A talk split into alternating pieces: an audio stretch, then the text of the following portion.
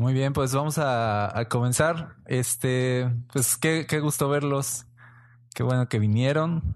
Creo que vamos a pasar un tiempo muy padre con, con la palabra de Dios y, aprendiendo. Eh, pues me gustaría orar y eh, para comenzar. ¿Está bien? Señor, gracias por este tiempo juntos. Queremos pedirte que estés aquí entre nosotros, que tu Espíritu Santo sea quien nos revele tu palabra y nos enseñe todas las cosas. Señor, danos la sabiduría que necesitamos y el entendimiento que necesitamos para poder cumplir la misión que tenemos como iglesia. Que tu palabra nos guíe, Señor, que tu palabra sea luz a nuestro camino, que tu palabra sea la verdad que guíe nuestros pasos como iglesia, como cuerpo. Y te pedimos que con estas enseñanzas tú puedas unirnos en una misma visión, en un mismo pensar, para que caminemos juntos, Señor, para que no haya división entre nosotros, sino que haya unidad, porque eso es lo que tu corazón desea para la iglesia, unidad, Señor. Por eso estamos aquí buscando estar unidos en lo que tu palabra nos dice, Dios. Te pedimos, Señor, todo en el nombre de Jesús. Amén. Muy bien, eh, pues esto es Noches de Cultura. Muy bien, ¿qué vamos a hacer aquí? Vamos a, eh, a través de la palabra, vamos a ir hablando de cultura gospel. Vamos a ir hablando de qué nos dice la palabra para la iglesia, que eh, la verdad es que la visión de una iglesia tiene que nacer de la palabra de Dios.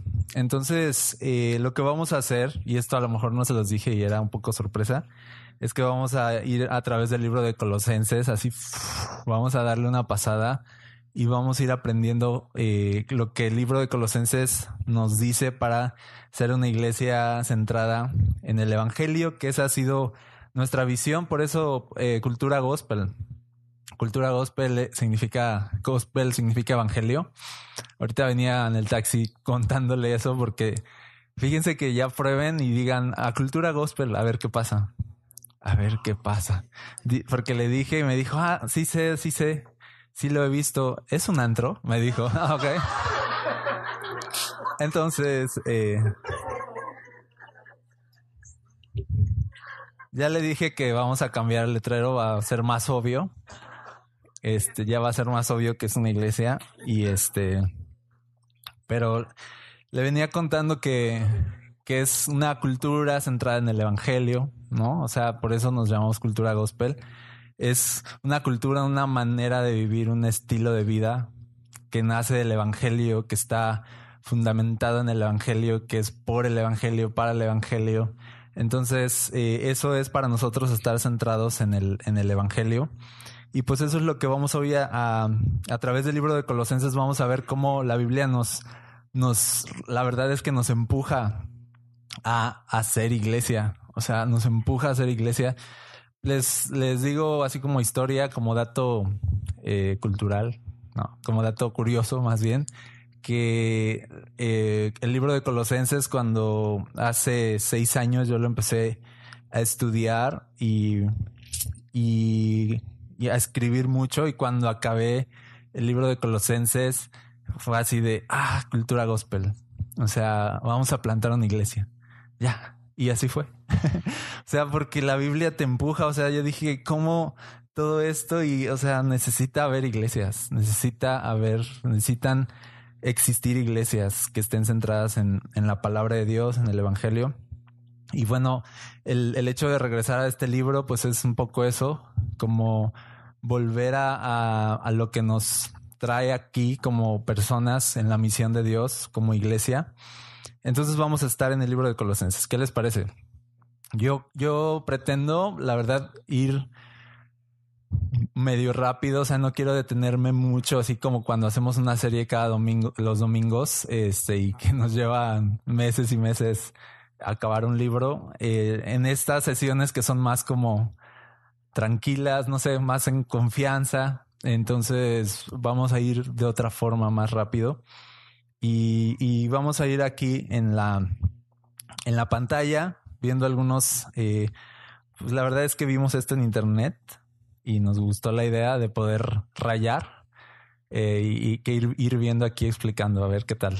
¿Sale? ¿Están listos? Entonces, si traes Biblia, vamos a estar en Colosenses. Esta versión es la nueva traducción viviente. Así que si la traes en tu celular, puedes buscar esa, esa traducción, nueva NTV, nueva traducción viviente. Si traes también donde anotar, estaría padre que fueras anotando lo que vas capturando de, de este mensaje. Dice la palabra de Dios, yo, Pablo, elegido por la voluntad de Dios para ser apóstol de Cristo Jesús y nuestro hermano Timoteo, les, escribimos esta carta a los fieles hermanos en Cristo que conforman el pueblo santo de Dios en la ciudad de Colosas. Que Dios nuestro Padre les dé gracia y paz. Ok, déjenme comenzar aquí. Esto es muy importante. Cuando Pablo dice, yo Pablo, yo Pablo, ¿quién, quién eres? O sea, yo sé que todos sabemos nuestro nombre, o sea, pero ¿quién, quién eres? Aquí Pablo sabe quién es. ¿Se dan cuenta? Dice, yo Pablo soy esto, soy elegido por Dios y soy un apóstol, dice, o sea, él se presenta y sabes qué, que hay muchos cristianos sin identidad definida, que han creído en Dios, sea, hay muchos cristianos, yo sé, que han creído en Dios, pero todavía no creen en la identidad que tienen delante de Dios. O sea, y eso es, o sea, eso es como estar a medias en, el cristianismo. O sea, de sí creo en ti, sí creo en ti, sí creo en ti, pero mm, dudo mucho de, de mí y de lo que puedes hacer a través de mí. Y eso es como, eso es como un cristianismo, la verdad, eh, cojo, o sea, no, no completo, porque necesitamos creer en Dios y a lo mejor va a sonar así como raro, pero creer también en lo que en nosotros, o sea, en lo que Dios es en nosotros y a través de nosotros. Y no se trata de sentirnos superiores, simplemente saber exactamente quién soy y para qué estoy aquí. Y, y Pablo muy claramente aquí dice, soy elegido. O sea, yo Pablo soy un elegido. Esta doctrina de la elección es muy importante, porque la Biblia al hablar de la elección dice que fuimos elegidos desde antes de la fundación del mundo. O sea, que Dios nos conoce y nos eligió desde antes de que naciéramos de entrada y desde antes de que naciera el mundo. Imagínate eso. Imagínate así de Dios te eligió antes de que naciera el mundo. ¿No te da cierta seguridad eso, cierto descanso? O sea, eso es identidad. Eso es identidad. Así de, yo sé quién soy y de dónde vengo y mi identidad viene desde antes de la fundación del mundo. Mi identidad no, no descansa en mí, mi identidad descansa en el poder de Dios y en su existencia eterna. No soy lo que no soy solamente lo que estoy haciendo aquí, sino soy lo que Dios determinó desde antes de que naciera el mundo. Eso es así como eh, está por encima de cualquier cosa que puedas hacer o dejar de hacer. O sea, Dios te eligió desde antes de la fundación del mundo. Otra cosa que dice la Biblia acerca de, de ser elegidos es que la elección es por gracia no hicimos nada para ser elegidos por Dios. Porque obviamente no habíamos hecho, dice la Biblia, nada bueno y malo todavía para que Él dijera, tú eres mío. Sí, no habíamos hecho nada. Y esto nos habla de que el afecto de Dios hacia nosotros es libre. Es libre. No te pide nada Dios. Eh, eh, piensa en el hijo pródigo. Piensa que que él va y malgasta todo y desperdicia toda su herencia, viene arrepentido delante del padre y, ve la reacción del padre que, o sea, se lanza los besos, se le lanza así de, hijo, o sea, ese afecto es el afecto libre de Dios, de, de su gracia que es libre, o sea, de, no es como de, de que Él necesite obtener algo de ti para entonces Él darte algo de Él. ¿Sí? Dios no necesita que tú le des algo para entonces amarte. Dios no necesita que tú le hagas algo para entonces eh, lanzarse hacia ti a los besos como a un hijo. Y Jesús cuando les está contando esta parábola, tú sabes que Jesús estaba buscando que el reino de Dios, que era algo que no conocían, de pronto hacerlo, darles imágenes, como decirle, miren, les voy a explicar cómo es Dios, les voy a explicar cómo es el Padre. Y es así como Él está lleno de gracia. Y ama a sus hijos un chorro y les, y los llena de besos y les hace fiestas. Esa es la parábola del hijo pródigo. Así de, ¿quieren saber cómo es el Padre? Es besucón, es afectivo con sus hijos y les hace fiestas. ¿Y qué hiciste tú para merecer tal cosa? Nada. Es un amor libre. La gracia de Dios es libre. Él decide la verdad. Dice, yo tengo misericordia de quien yo tengo misericordia. ¿Alguien algún problema? No, es libre. Yo tengo misericordia de quien yo quiero y esa es la elección. La elección así de, de Dios no se puso así a decir así de, a ver, tú, mm, ok, uh, no. O sea, no, la elección es libre, no depende de que hagas o no hagas, sino de que Dios dijo, eres mío y eres mi hijo y nada te va a apartar de mí.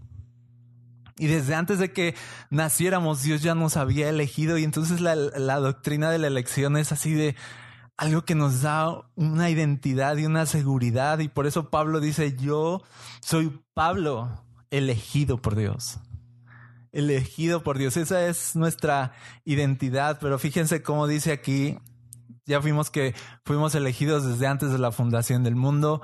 Fuimos elegidos por gracia. Y aquí dice, fuimos elegidos por la voluntad de Dios. La voluntad de Dios. Otra cosa que es libre es la voluntad de Dios.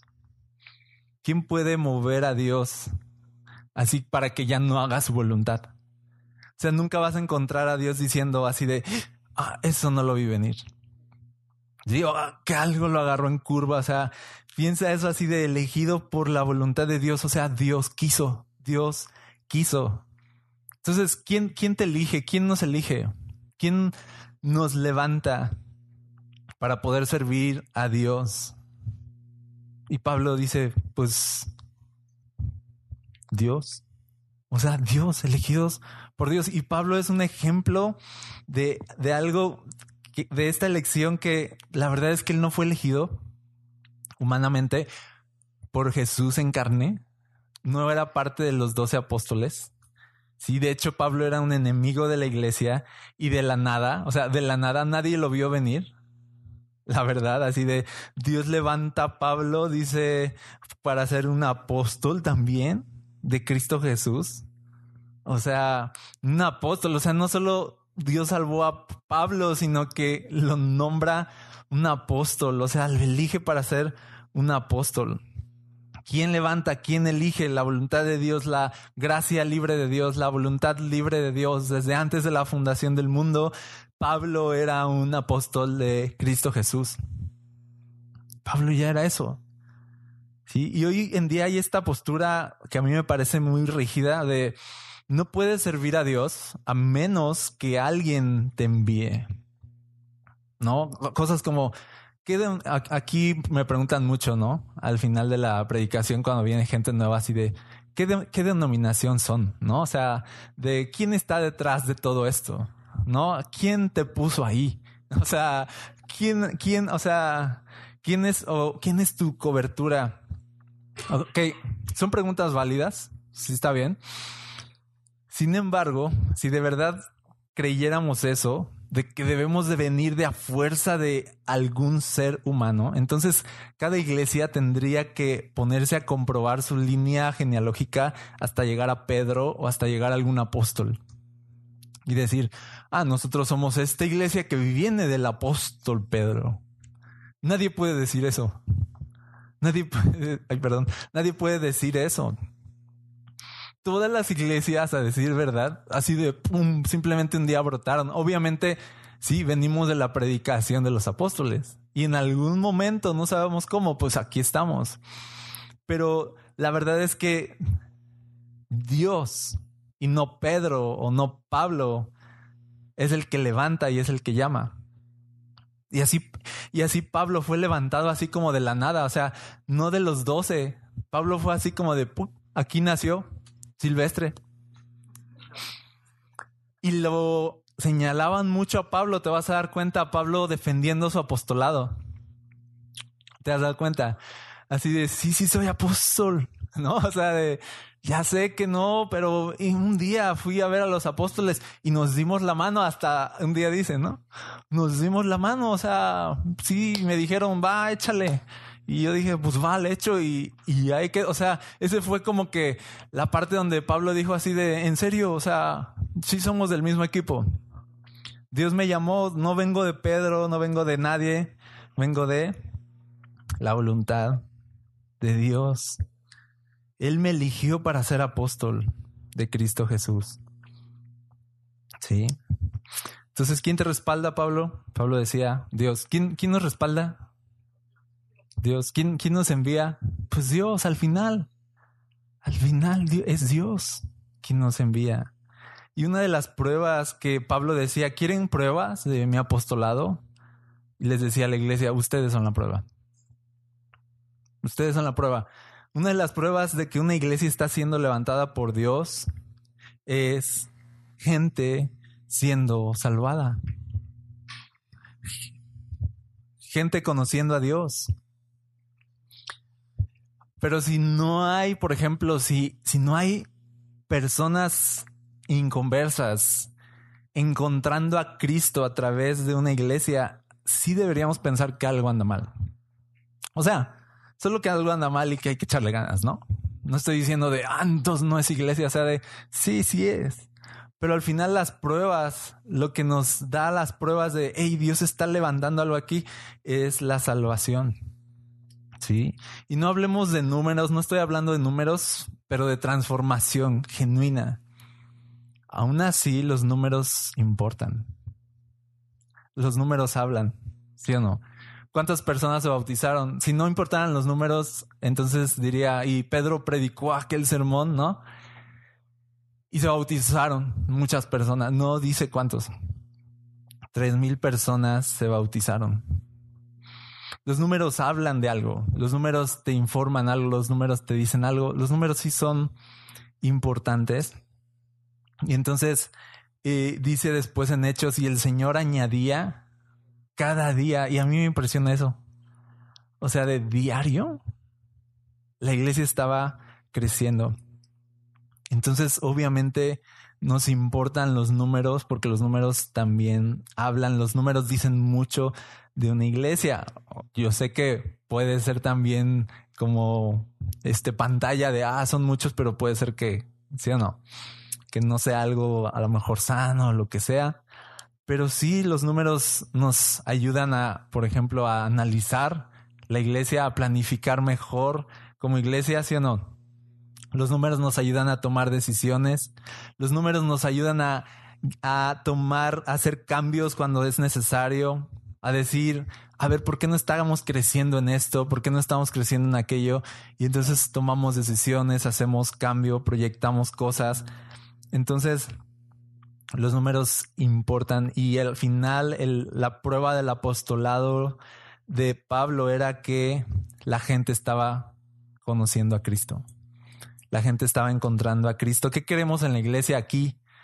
Eh, no queremos nada más como estar cómodos nosotros y hacer iglesia para nosotros, sino existimos para que Cristo sea conocido. Y Cristo siendo conocido, realmente conocido, va a resultar obviamente en salvación. Y va a resultar en conversiones, y va a resultar en personas siendo transformadas, y va a resultar obviamente entonces en crecimiento. Acuérdense que estamos hablando de que estamos replantando la iglesia. Sí, entonces estamos hablando, imagínense que ustedes en este momento son el primer grupo, ¿no? Que va a participar en la plantación de esta iglesia que se llama Cultura Gospel. Entonces, esa era la prueba del apostolado de Pablo. Y dice, yo Pablo, elegido por la voluntad de Dios para ser apóstol de Cristo Jesús y nuestro hermano Timoteo, les escribimos esta carta a los fieles hermanos en Cristo que conforman el pueblo santo de Dios en la ciudad de Colosas. Es cierto que la identidad nos la da Dios, que somos elegidos por Él. ¿sí? Viene de Dios, dice por la voluntad de Dios. Pero también es, es cierto que la iglesia nos da identidad. Dice, ustedes son, ¿a quién les escribimos? A la iglesia. O sea, ahora les da, tenemos también una identidad como iglesia, somos el pueblo de Dios. Una de las cosas que construyen identidad también en nuestras vidas es aquel grupo de personas al cual pertenecemos o personas con las cuales nos relacionamos. Por ejemplo, en, hablando de cómo nos relacionamos, por ejemplo, yo puedo decir soy papá porque tengo dos hijos y me relaciono con ellos como padre. Entonces tengo una identidad de alguna forma de papá. ¿Sí? ¿Sí? Por, en relación a, pues porque tengo hijos, no podría, si no tuviera hijos, no podría diciendo yo soy papá, o sea, sería así de, pues, o sea, pero tengo esa identidad, nos da, nos da identidad la manera en que nos relacionamos con los demás, el grupo al que pertenecemos nos da identidad. Así cuando decimos entonces, yo Pablo, yo Daniel, soy de Cristo, ser de Cristo y tener una identidad de Cristo, en Cristo implica que pertenezco a Dios, pero no se queda ahí solo pertenecer a Dios, sino de implica que pertenezco a otras personas. Si tú perteneces a Dios, automáticamente perteneces a otras personas. Es tu familia, perteneces a la familia de Dios. Esa, esa familia es la iglesia. Le perteneces a la iglesia. Yo, yo les pertenezco a ustedes. ¿Sí me explico? Nos pertenecemos unos a otros. Nuestra identidad está conformada como una familia somos. Le dice aquí, ¿a quién le escribo esta carta? A los fieles hermanos en Cristo que conforman el pueblo. No estoy rayando y estoy desaprovechando. El pueblo santo de Dios. Nosotros somos el pueblo de Dios y eso nos da identidad. La verdad es que no existe la vida cristiana eh, separada de la iglesia. no se puede no es posible. De hecho, por eso esta carta va dirigida en plural. Va dirigida a un grupo de personas, no es algo individual. No es de les escribo para que tu sueño se cumpla y, o sea, no, Pablo les va a hablar a la iglesia de la misión que tienen como iglesia y de la identidad, de la identidad que tienen como iglesia en la ciudad. O sea, hay una relación Aquí le voy a poner, le rayo aquí, le voy a poner Jalapa. Esta carta va dirigida al pueblo santo de Dios en relación a una misión que es una ciudad. Somos el pueblo santo de Dios en un contexto. No estamos así como que en una burbuja, así. ¿Sí me explico? a veces pensamos en la iglesia de que la iglesia debemos así como hacer una burbuja y y hacerla flotar en el aire y que nadie se meta, ¿no? Con nosotros pensamos en iglesia como un ente aislado, como algo, como algo que hasta nos esforzamos por separarnos del mundo, separarnos de nuestra cultura, separarnos de la gente. Y no, Pablo les dice, están ustedes en la ciudad de Colosas, ¿qué tenemos ahí que hacer? Tenemos una misión, nuestra misión es la ciudad. Nuestra misión es predicar el Evangelio en la ciudad. No estamos aquí para servirnos a nosotros mismos, estamos aquí para servir a nuestra ciudad. Tenemos una misión en nuestra ciudad y cuando pensamos en plantar una iglesia debemos pensar en dónde estamos plantando. Eso es muy importante. Hacer esas preguntas, ¿dónde estamos? Bueno, estamos en, en Jalapa. Y pensar en la ciudad. Y pensar cómo nos vamos a comunicar con nuestra ciudad cómo es la gente en nuestra ciudad, eso cambia todo. No sería lo mismo plantar una iglesia en Jalapa plantar una iglesia a lo mejor en un poblado, ¿sí? O sea, son dos contextos diferentes, una ciudad o un entorno rural Sí, o sea, son dos contextos completamente diferentes y cuando plantamos una iglesia debemos pensar en dónde nos encontramos y hacernos preguntas. Por ejemplo, Jalapa es una ciudad eh, de universitarios. Se conoce como una ciudad así de muchos estudiantes, mucha gente del estado, eh, al menos del estado, viene a estudiar a Jalapa, ¿sí no? Vienen a estudiar, incluso algunos de ustedes no son de aquí porque vinieron a estudiar. A ver, levanten su mano.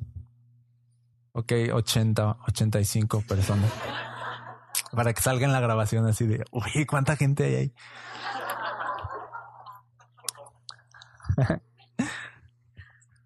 Entonces, es una ciudad que, que atrae, atrae estudiantes. Eh, incluso pensar así, ¿y, ¿y, dónde estamos plantando? En la zona V, o sea, es así de, ya, o sea, ¿qué más quieres? O sea, hay que ponerse a chambear. ¿Y quién está alrededor de nosotros? Hay muchos jóvenes y la verdad es que cuando Dios puso en nuestro corazón eh, plantar una iglesia, eh, inmediatamente yo pensaba, tiene que ser un nombre que sea atractivo para los jóvenes, ¿sí? Eh, y creo que, creo que Dios ha sido bueno en eso. Creo, a mí me gusta ver muchos jóvenes aquí.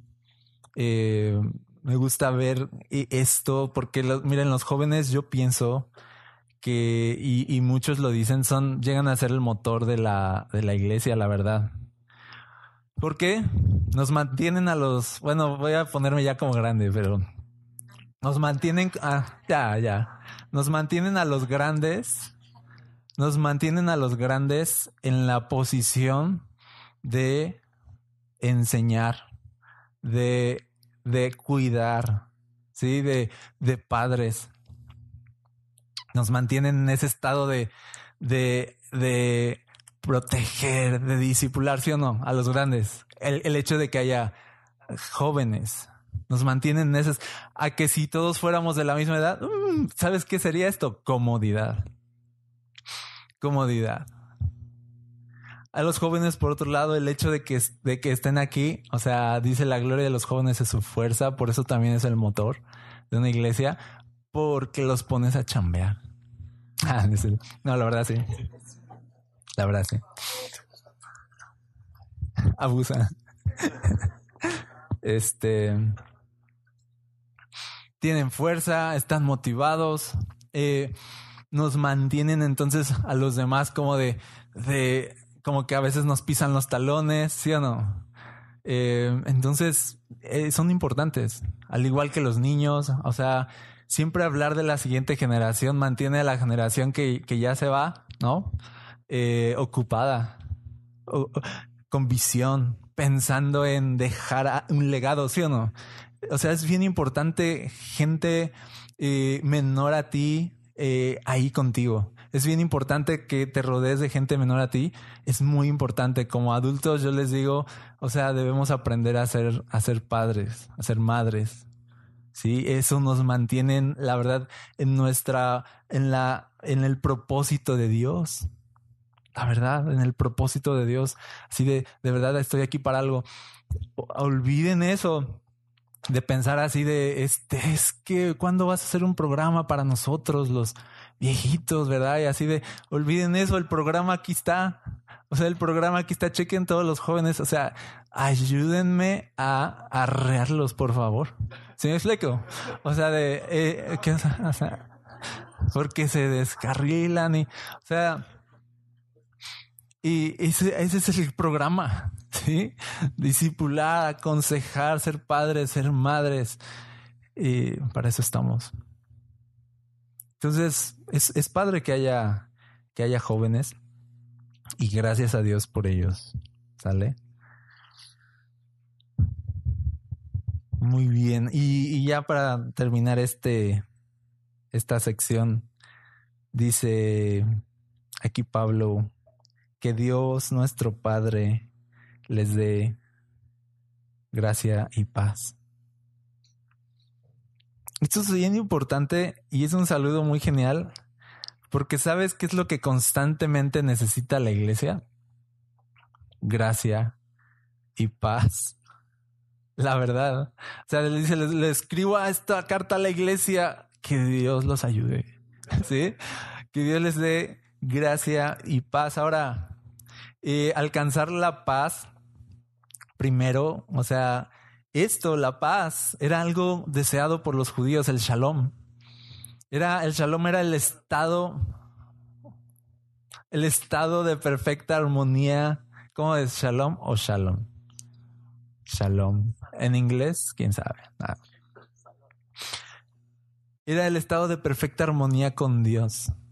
Perfecta armonía con Dios, perfecta relación con Dios. Era algo así como estar bien con Dios y Dios estar bien contigo. Saben, ese shalom solo se vivió de manera perfecta en el Génesis, antes de que entrara el pecado.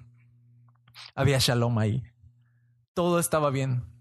Todo estaba bien. Cuando entra el pecado, la shalom se pierde y entonces todo colapsa. La relación con Dios se vio fracturada, la relación del hombre con su mujer se vio fracturada, la misma creación, dice la Biblia, que entra como en un estado de colapso, de crisis, todo está mal. Entonces la shalom ya es como una idea así de algo que la verdad es que no es difícil de alcanzar. Entonces a partir de ahí el hombre se ve en la necesidad de una reconciliación para alcanzar nuevamente la paz, la shalom. Y Efesios 2.14 dice que Cristo es nuestra paz. No sé si recuerdas ese pasaje. Dice, Cristo es nuestra paz porque de los dos pueblos, judíos y gentiles, hizo uno, derribando el muro de enemistad que nos separaba. Entonces, la Biblia dice que Cristo es nuestro shalom, nuestra paz. ¿Por qué? Porque por medio de Cristo estamos bien con Dios otra vez y Dios está bien con nosotros. Lo voy a decir así, el, el, shalom que, es, que viene por medio de Cristo es como de el cielo nos sonríe otra vez. En Cristo el cielo nos sonríe otra vez.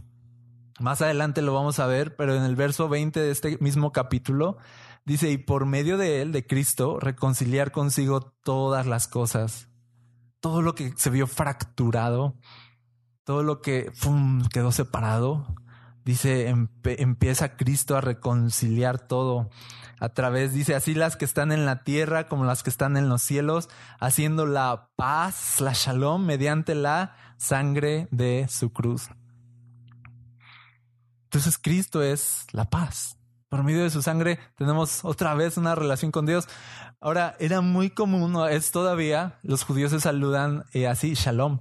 Tú vas a ver a Jesús, o sea, cuando, por ejemplo, resucitó y decía shalom, ¿no? Paz a ustedes, ¿se acuerdan? Y así era el saludo, paz, paz, paz, paz. Pero de pronto te llegas a las cartas de la iglesia y se añade otra, otra palabra al saludo, gracia. Y eso es bien padre.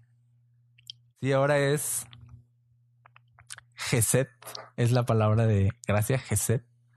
Geset Shalom. Y así vamos a, saludarnos ahora en adelante. Nada, nada, cierto. No, si no van a decir, ¿qué, qué secta es esa que... Geset Shalom. Gracia y paz. Y es bien padre porque ahora la paz no es algo que luchamos por conseguir, sino es algo que se nos da como resultado de la gracia. Sí, es algo que nos es dado la paz. No es algo que luchamos por obtener, no se nos da como resultado de acciones buenas, sino es un favor, una bondad, algo que nos es dado. Entonces, gracia y paz ahora es el saludo de la iglesia. Estamos bien con Dios. ¿Por qué?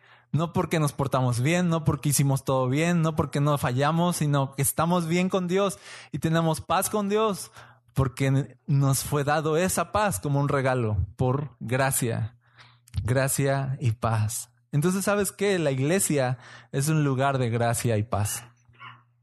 La iglesia es un lugar de gracia y paz. Una cultura centrada en el Evangelio debe moverse en estas dos palabras. O sea, este debe ser un lugar donde se respire gracia y donde haya paz. Sí, es un lugar, la iglesia debe ser un lugar de descanso, un lugar entonces de armonía, un lugar de comunión unos con otros, de amor, de libertad. O sea, la iglesia debe ser un gran lugar para estar. ¿Sí? Y ya sé que todos están así de, uh, no, uh, no, para nada, ¿no? Y más que es un gran lugar para estar, a great place to work. Ah, no, no se trata de un lugar, sino de lo que sucede aquí, de la vida juntos. Y esta vida juntos es, por, es posible por medio de la gracia recibida en Cristo Jesús que nos hace vivir en paz, nos hace vivir reconciliados unos con otros y amándonos unos a otros, perdonándonos unos a otros. Por eso es posible, por la gracia. Ahora yo sé que esto suena a cuento de hadas así de, o sea, ¿qué estás diciendo? O sea, no, es posible. Solo que la iglesia olvida que estamos aquí por gracia. Pero tenemos que, de verdad, no se nos tiene que olvidar que estamos aquí por gracia y vivir esa realidad. Si no atinamos en vivir en esta realidad de gracia y paz, ya no vamos a estar representando el Evangelio en nuestra iglesia. Si en vez de perdón, por ejemplo, hay acusación, ya no es un lugar de gracia. Si en vez de gracia hay culpa, pues ya no es un lugar de Cristo. Y, si en vez de restauración hay destrucción y en vez de amor hay odio, entonces ya no nos estamos comportando como hijos elegidos por Dios, por la voluntad de Dios. En, en gracia y en paz nos estamos comportando como hijos, diría Jesús, de su padre el diablo que es el que viene a acusar, que es el que viene a destruir, que es el que viene a dividir, ¿sí? Y, y la iglesia no puede comportarse como el diablo. Tenemos que comportarnos como Cristo, aunque sea difícil, yo sé. Pero nuestra identidad es, somos hijos de Dios por gracia, la gracia de Cristo. Y estamos llamados a vivir una vida de paz en la shalom, de Dios. Entonces la iglesia, la iglesia, queremos que Cultura Gospel sea una iglesia de gracia. De gracia. Y de paz. ¿Sale? Y dice, ya saludó y dice, siempre oramos por ustedes. ¿Oras por tu iglesia? Sí. Bueno, gracias a Dios. Y le damos gracias a Dios, el Padre de nuestro Señor Jesucristo. Sí, pero dice siempre. Siempre oramos por la iglesia. Siempre necesitamos orar. Siempre necesitamos orar y darle gracias a Dios. Darle gracias a Dios por nuestra iglesia. Ahora, ¿por qué ora? ¿Por qué le da gracias a Dios? Dice, porque hemos oído, dice dos cosas, de su fe en Cristo Jesús y dos, el amor que tienen por el pueblo de Dios, o sea, la iglesia. Dos cosas. Dos cosas. Fe en Cristo Jesús y amor por la iglesia. Fe en Jesús sin amor por la iglesia no es posible. Si algo prueba nuestra fe en Jesús, es el amor por la iglesia. Ah, si algo prueba nuestra fe en Jesús es nuestro amor por la iglesia, pero primero empieza con fe. Eso es lo, lo primerito, número uno. Fe en Cristo Jesús. Ahí empieza nuestra vida cristiana. No puedes amar a la iglesia si no tienes fe en Jesús. La verdad, ni lo intentes. O sea, no se puede. ¿Cómo crees? O sea, amar a otras personas que son difíciles y diferentes a ti y que piensan diferente que tú. A la de ni lo intentes. Ah, pero si tienes fe en Jesús entonces es posible. Ahora, esta es la razón por la cual mucha gente se decepciona de la iglesia y se aleja porque su fe no estaba en Jesús, primero, sino en... Ay, sí, sí, la gente. Su fe estaba en la gente. No funciona así. Primero es la fe en Jesús y tu fe en Jesús alimenta tu amor por los demás. Esa es la conexión.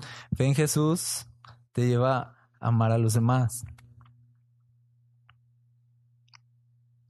¿Por qué amar a los demás? Porque vivir en armonía con tus hermanos, vivir con ellos en comunidad, vas a necesitar amarlos. La verdad. Pero, y dice la Biblia, pero amarlos en serio. Dice amarlos sin fingir. o sea, nos la pone así de, de no te hagas, o sea, no, sí, yo te amo, hermano en Cristo, y así de, no, sin fingimiento, dice la Biblia. Y el amor no necesariamente se da cuando todo va bien, sino el amor, la verdad, se va a poner a prueba cuando todo va mal. Es más, el amor se va a poner a prueba cuando tu hermano peca contra ti. Y Pedro le preguntaba a Jesús, ¿y, ¿y hasta cuántas veces ya lo mando a volar? Hasta siete. O sea, y dice, no, si tu hermano peca contra ti, o sea, hasta 70 veces siete le estaba diciendo así, perdónalo siempre. Es lo que está diciendo. Perdónalo siempre. ¿Cómo vamos a hacer para amar de verdad al pueblo de Dios, dice aquí Pablo, por la fe en Cristo Jesús. Yo llevo 15 años en la iglesia. O sea, bueno, nací en la iglesia. Bueno, no nací en el, en el seguro, pero en el ISTE. Nací en el ISTE. Y, pero crecí en la iglesia. Y, pero bueno, llevo 15 años ya comprometiéndome con la iglesia. O sea, 15 años de, de soy la iglesia, ¿sí? Y he sido dañado por esa iglesia muchísimo. Muchísimo. Pero ¿saben qué? No me desanimo. Sigo creyendo en la iglesia. ¿Por qué? Porque sigo creyendo en Jesús. Sigo creyendo en la iglesia. Aunque lo que quieran. O sea, lo que quieran, amo la iglesia porque amo a Jesús. ¿Sí? Y eso, y el amor por la iglesia prueba tu fe. Y el amor por la iglesia prueba tu fe. La iglesia te va a hacer daño. Por eso vas a necesitar amor. Tus hermanos te van a pecar contra ti. Y por eso dice Jesús, perdónalos todo el tiempo. ¿Por qué? Porque tu fe en Jesús es lo que te va a sustentar al final, no tu hermano. ¿Sí? O sea, estamos llamados a sostenernos unos a otros en amor. ¿Por qué? Por nuestra fe en Jesús. ¿Sí? Entonces, pertenecer a la iglesia es pertenecer a un grupo de gente en proceso, que va a fallarnos. Y a veces te, va, te van a fallar a ti y a veces tú les vas a fallar a ellos. Te aseguro que te va a tocar ambos lados. Te, lo aseguro. Si tú crees que no le has fallado a alguien, o sea, te aseguro que sí. Pero si tú crees que todavía no le has fallado a nadie, o sea, dale tiempo a esto. Si tú piensas seguir en la iglesia, comprometido con la iglesia, vas a experimentar quebranto, vas a experimentar pruebas con tus hermanos. Y entonces cultura gospel debe ser una iglesia de fe en Jesús y amor por los demás. Si no, no se puede. Si nuestra fe en Jesús no nos lleva a amar a los demás, O sea, vamos a estar perdidos. Si nada más decimos es que yo tengo mucha fe en Jesús y yo creo mucho en Jesús y él y yo, él y yo y tenemos una relación súper padre y, oro y yo platico con él, él me ama muchísimo y yo lo amo a él y así de, pero nada más no puedo aguantar a esta persona o es que a mí me choca la iglesia o es que la iglesia esto y aquello es así de tienes que pensar otra vez en si, cómo está tu fe en Jesús de si esa relación que decimos tener tan estrecha con Jesús de verdad es así. Porque si algo, eh, si algo le importa a Jesús es su iglesia. Y debemos de aventurarnos y comprometernos con la iglesia porque ahí es donde se va a desarrollar nuestra fe. Ahí es donde aprendemos a amar, ahí es donde aprendemos a tolerarnos, ahí es donde aprendemos a a llevar las cargas unos de otros. En la iglesia aprendemos, o sea, la iglesia es nuestra vida de fe.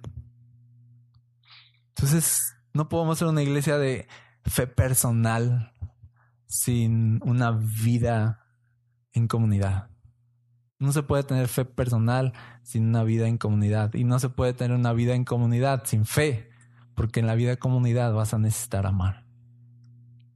Están, amar, amar en este tiempo es una revolución. O sea, amar en un tiempo así, donde dice la Biblia que el amor se está enfriando, ¿saben? O sea, donde ahorita amar es así como de, qué tonto eres. ¿Sí o no? O sea, si tú amas a alguien que te ha ofendido, es así de, o sea, de, qué tonto, te la va a volver a hacer. Y, y la Biblia dice, ajá, y si te la vuelve a hacer siete veces, siete veces lo perdonas. Y si te la vuelve a hacer eternamente, no, no eternamente, toda tu vida, toda tu vida lo perdonas. Y es así de, ¿en serio? Sí. ¿Por qué? Porque tú fuiste perdonado eternamente.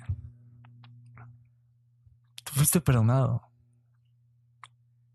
No es como que, o sea, fuiste perdonado al punto de que nosotros le fallamos a Dios todos los días.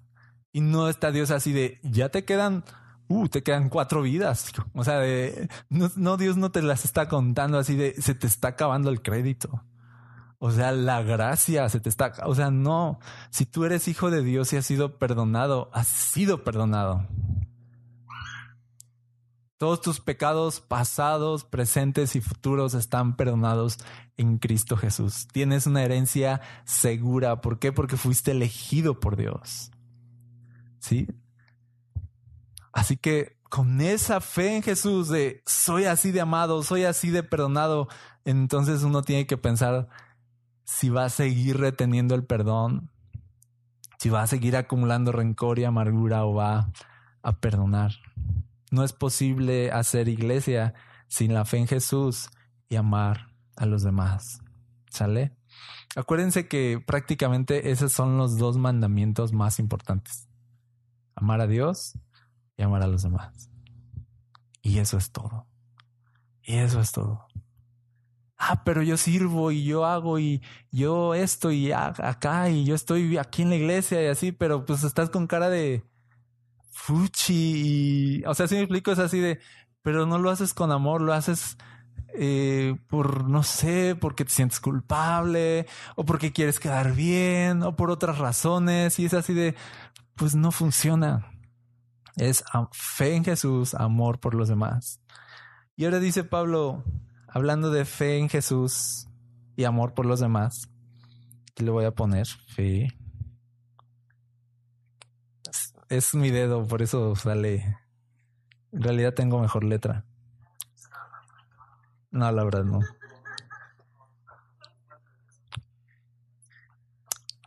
Ahí está. Ok. Muy bien. Dice ambas cosas, fe y amor, lo pongo ahí para que no se nos olvide, provienen de la firme esperanza puesta en lo que Dios les ha reservado en el cielo. Ustedes han tenido esa esperanza desde la primera vez que escucharon la verdad de la buena noticia. La fe y el amor se alimentan.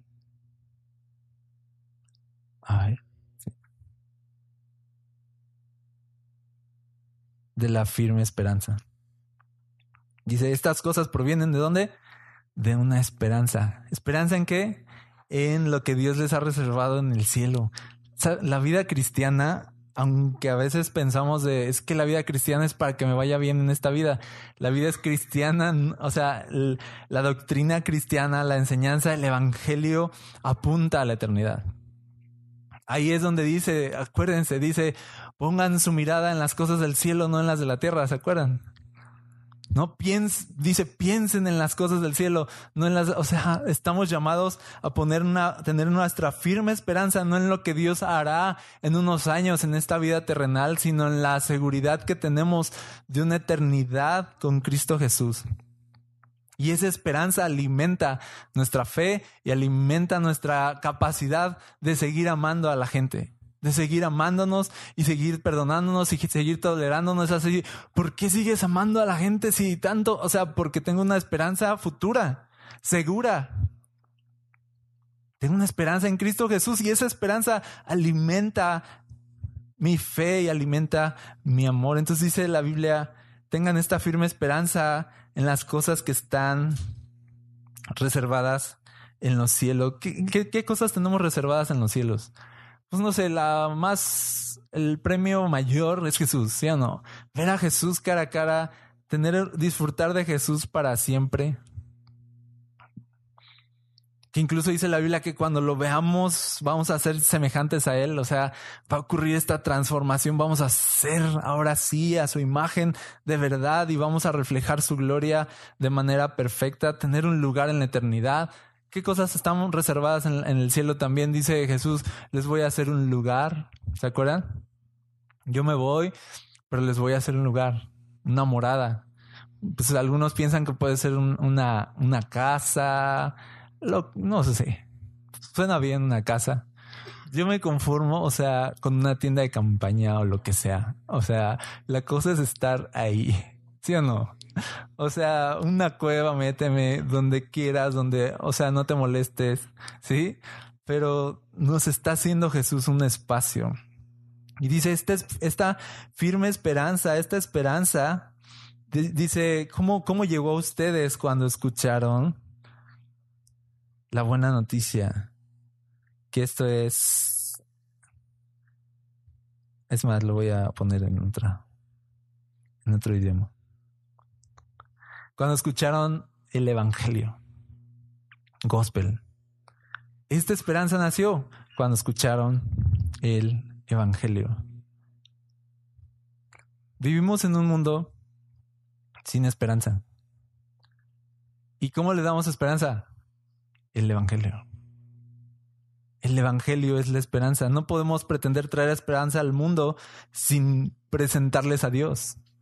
O sea, ¿qué otra esperanza hay aparte de Dios? Sí, sin presentar el Evangelio. Vivimos en un mundo caído, hay personas rotas en todos lados y nosotros tenemos este Evangelio que puede reparar eso en un instante. Entonces, ¿qué debemos hacer? Publicarlo predicarlo, decirles a todos. Dice, esta esperanza llegó. O sea, fíjense cómo es esta conexión. Escucharon el Evangelio, el Evangelio les dio una firme esperanza. ¿Sí? Evangelio, firme esperanza, y luego la firme esperanza les dio un estilo de vida, de fe y de amor. Pero todo nació de el Evangelio. Por eso somos cultura gospel. No es como de que somos muy chidos así nada más porque sí, no, no, no. Vivimos una, vida, una vida de fe y de amor por el Evangelio. La cultura, el estilo de vida, la manera en que nos relacionamos y hacemos las cosas viene y nace, ¿por qué? Por el Evangelio. El Evangelio en este momento, en este momento en la, de tiempo, de espacio en la tierra, es, es lo más importante. Es lo más importante. De hecho, es nuestra misión. ¿Sabes por qué estás respirando en este momento? ¿Sabes por qué estás respirando y Dios te da la oportunidad de seguir respirando? Porque tenemos una misión. ¿Y sabes cuál es esa, misión? El Evangelio. Estás respirando, a ver, el Evangelio. No es así de Dios, así de te voy a dar, este, quiero darte 15 años más de vida porque te tengo preparada tu casita que tanto querías, ¿no? Y así de, de, no, no estás vivo para que Dios te va a dar una casa o para que Dios te va a dar tus sueños o porque es que te falta viajar, ¿no? Estás vivo por el Evangelio y para el Evangelio. Esa es, esa es nuestra misión. Entonces, Cultura Gospel es una iglesia que predica el Evangelio que vive a través del Evangelio, que comunica el Evangelio y lo va a comunicar de distintas formas y se va a preocupar por darlo a conocer y que llegue a oídos de la gente. Porque para nosotros como iglesia el Evangelio es nuestra misión y el Evangelio es lo más importante porque el Evangelio es lo que salva gente. El Evangelio es lo que trae esperanza y cuando hay esperanza y fe hay amor. Y entonces todo cambia. Todo cambia. Hay un error a veces en, las iglesias donde se predica en vez de evangelio, se predica moralismo. Y entonces es como de, ah, no nos amamos lo suficiente, ah, no hay esto, no hay aquello, ah, nos estamos portando mal, ah, está pasando esta situación así de, entonces moralismo, entonces, ah, pórtense bien. Y si no se portan bien esto, iba a pasar aquello y entonces, es, o sea, y empezamos a decir todas las cosas por obligación, o sea, de, y, y, y entonces venir a la iglesia no es venir a descansar, sino venir a salir con cargas. Era lo que hacían los fariseos. Los fariseos ponían, decía Jesús, cargas demasiado pesadas en las personas que, que les era, dice Jesús, imposible de llevar. Entonces el error que se comete a veces es pensar de la iglesia está aquí para moralizar al mundo, pero estamos aquí para evangelizar al mundo. A decir, sí, tu comportamiento está muy mal, pero lo único que puede cambiar tu comportamiento es el Evangelio. Cristo Jesús es el único que puede transformar tu vida y darte esperanza. Y entonces sí, tu estilo de vida va a ser este que estamos viendo aquí, fe y amor. Y con eso tienes. Con esas dos cosas tienes, con esas dos reglas, con esos dos mandamientos tienes, pero viene de dónde? Del Evangelio. ¿Dale? Entonces nuestra misión cuál es? Evangelizar evangelizar. Y no hablo de, de solamente evangelizar hacia afuera, sino evangelizar aquí adentro. Todo el tiempo el evangelio, el evangelio, el evangelio y estar impregnados del evangelio. ¿Sale? Dice el verso 6, esa misma buena noticia que llegó a ustedes, o sea, el evangelio, ahora corre por todo el mundo da fruto en todas partes mediante el cambio de vida que produce, así como les cambió la vida a ustedes desde el día que oyeron y entendieron por primera vez la verdad de la maravillosa gracia de Dios. Ahora, déjenme decirles algo acá. Dice, este Evangelio, ¿en dónde está? Por todo el mundo somos parte de un movimiento global, internacional. O sea, somos parte de un movimiento global. Lo que está diciendo Pablo es aquí de Jesús está cambiando vidas en todo el mundo. ¿No es maravilloso pensar eso? Jesús está cambiando vidas en todo el mundo. ¿Cómo está cambiando vidas? Porque aquí dice, dice Hay un cambio de vida que se produce. ¿Cómo? A ver qué color.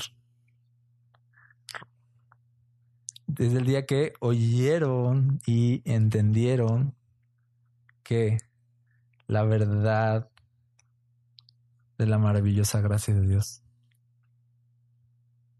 Oyeron y entendieron. De entrada, no basta con oír necesitamos captar. Lo vimos un poquito el domingo. No basta con leer, necesitamos mm, captar.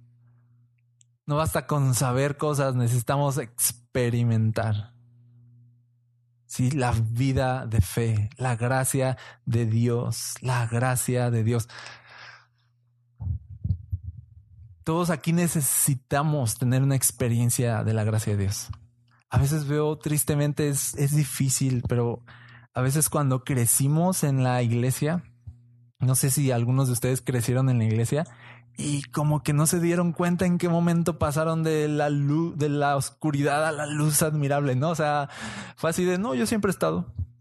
O sea, y entonces esa experiencia de gracia a veces no existe. Y hay mucha gente que cree que es cristiana porque creció en la iglesia porque siempre se portó bien, porque nunca fumó, ¿no? Porque nunca se fue de pinta. Sí, o sea, nunca hizo nada malo y siempre se ha portado, ha sido moralmente así como que pues una persona decente. Y entonces esta parte de la gracia de Dios es así de, mm, ni te molestes.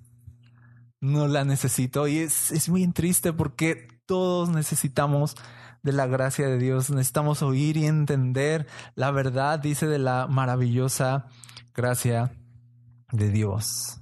Oír y entender. Y en la predicación del Evangelio, en, dar a conocer el Evangelio, vamos a encontrar muchas palabras clave. Salvación, reconciliación, paz, amor, sangre, cruz, perdón, vida, resurrección, nuevo. Un solo nombre, Jesús. Y muy importante, y muy importante esta palabra. Gracia. Y dice aquí, me encanta, gracia es algo que cambia vidas. Gracia es algo que cambia vidas. La gracia cambia vidas. ¿Cuántos ya vieron Los Miserables o leyeron Los Miserables? ¿Qué, está pasando, hermanos?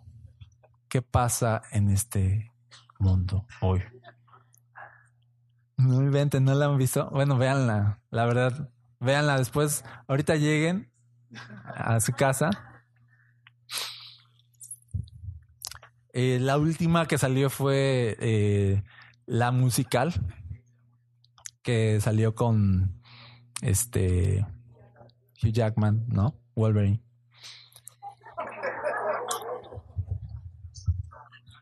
¿Eh? Y con el gladiador, ¿no? Este. ¿Eh? Bueno, ah, rayos. Bueno, pero ahí les va. El, personaje principal se llama Jean Valjean. Jean Valjean. Ah, y, y él recibe, o sea, para no hacérselas largo, él, él sale de la cárcel, por fin, y recibe la oportunidad de comenzar de nuevo. Pero la riega. ¿No? O sea, la riega le dan asilo, bueno, es lo que se ve al menos en la película. Yo sé que los que leyeron el libro es así de no, en realidad, pero bueno, disculpen. Este, pero le da asilo un sacerdote, lo alimenta y él le devuelve el favor robándose sus utensilios de plata y saliendo en medio de la noche y robándose aquello.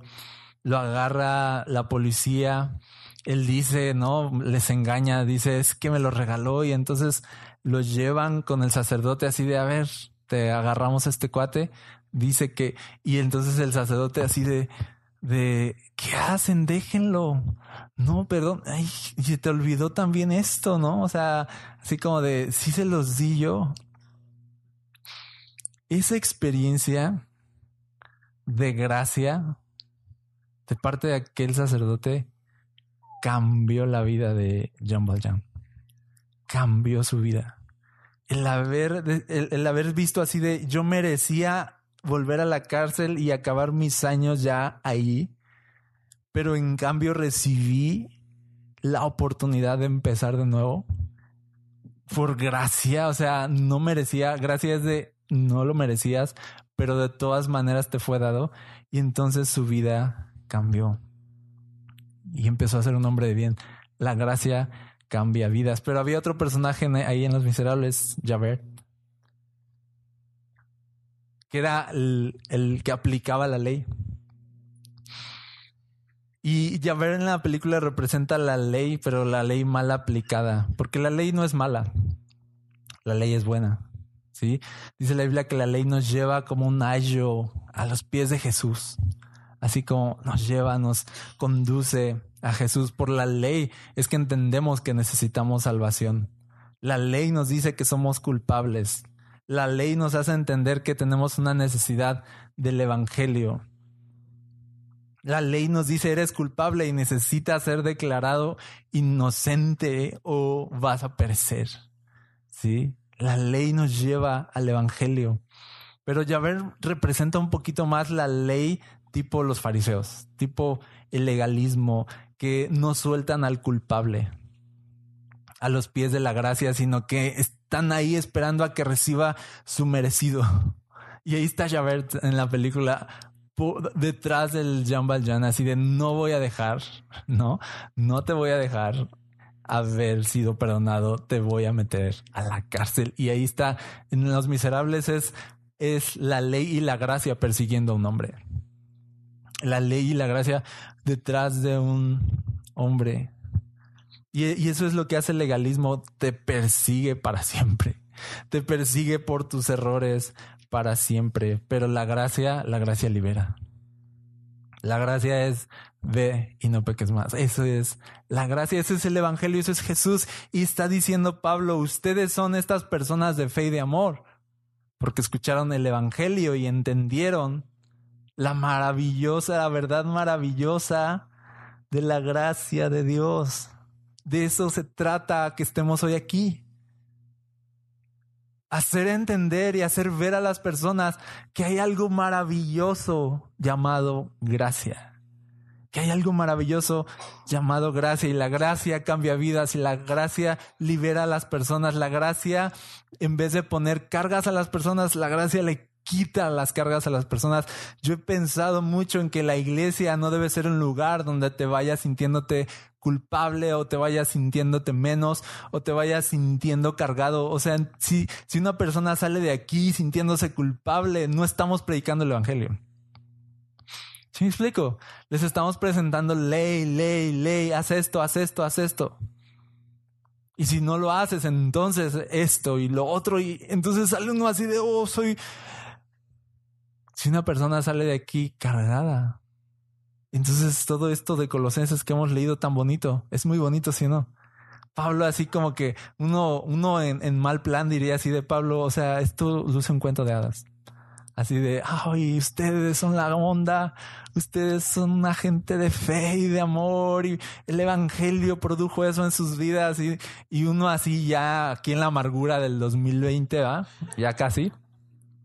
Es así de, o sea, Pablo, o sea, no conoces a la iglesia. ¿Sí o no? Pero no es un cuento de hadas. Y el asunto es que la iglesia se tiene que volver a la palabra y entender la palabra y decir de, oh, todo se trata de Cristo, todo se trata de la maravillosa gracia de Dios. Si algo tenemos que ocuparnos es en que la gente entienda la verdad de la maravillosa gracia de Dios, que entiendan que aunque no lo merecen, Dios los ama libremente, los elige libremente y tiene planes para ellos libremente, muy a pesar de quiénes son o lo que hayan hecho, Dios tiene un futuro para ellos. Para Pablo fue ser un apóstol. Para nosotros es ser parte de su cuerpo, la iglesia. Servir a Dios para que esta gracia de Dios y este evangelio se sigan predicando. De eso se trata todo. De eso se trata todo. ¿Cómo, cómo vamos a hacer la iglesia? O sea, si existimos como iglesia, no es para educar al mundo, no es para moralizar al mundo, es para evangelizar al mundo para llevar la gracia de Dios al mundo. Si alguien cruza estas puertas, tiene que oler aquí a gracia. Tiene que percibir el aroma de gracia, así de hay perdón aquí, hay amor, hay comprensión, hay, hay humanos aquí que se aman y son tan distintos.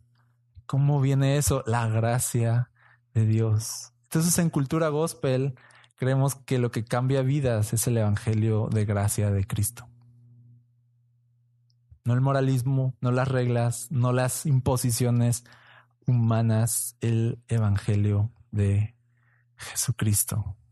Y dice Pablo, ustedes tienen una vida distinta por la gracia de Dios. Me encanta. ¿No es verdad que a veces nos desanima a la gente cuando no cambia? ¿No es verdad? Así de, este cuate nunca va a cambiar. ¿Ok? Bueno, les tengo buenas noticias. Sí se puede, sí se puede producir, sí se produce un cambio de vida que lo produce la gracia de Dios. No nos desanimemos. ¿Sale? No nos desanimemos.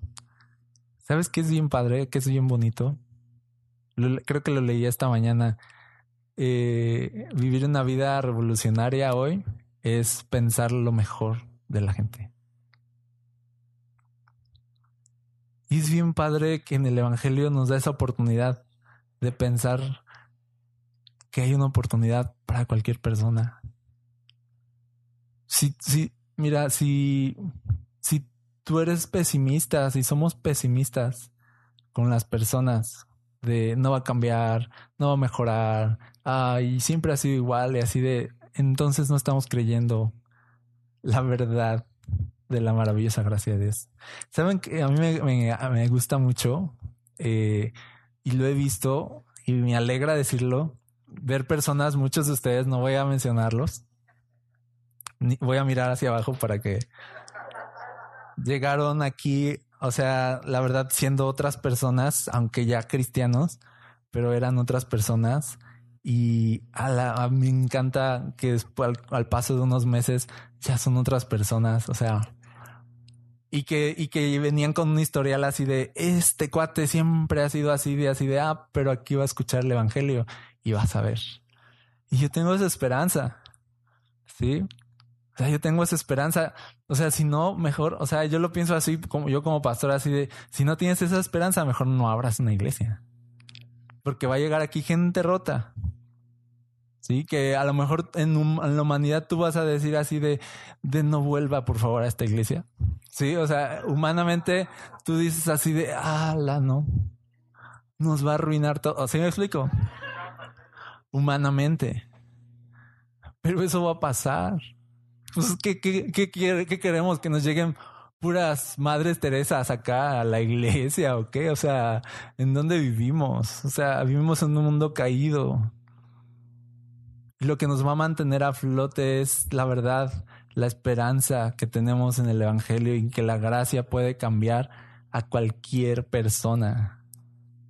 Y tú dirías, es que no conoces a mi esposo, o sea, es que no conoces a Jesús. Yo te la devuelvo así de, oh, turn down for what? ¿No? O sea...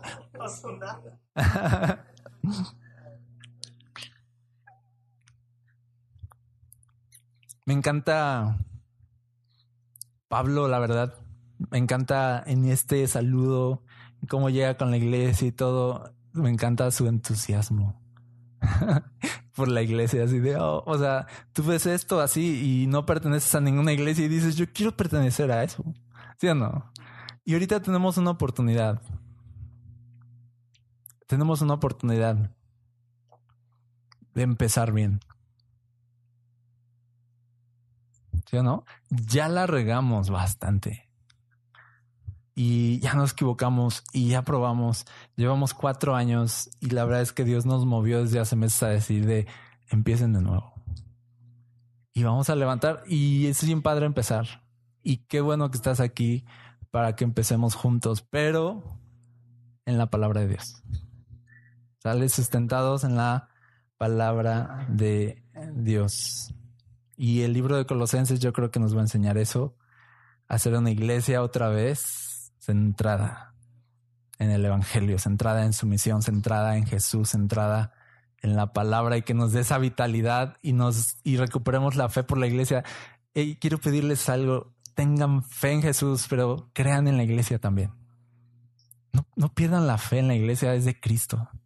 Sí, y la iglesia ha superado, no tienen ni idea cuánta adversidad durante toda su historia y seguimos de pie. O sea, la iglesia es una cosa de cuidado. De cuidado, ¿por qué? Porque Cristo está ahí detrás. ¿Sale?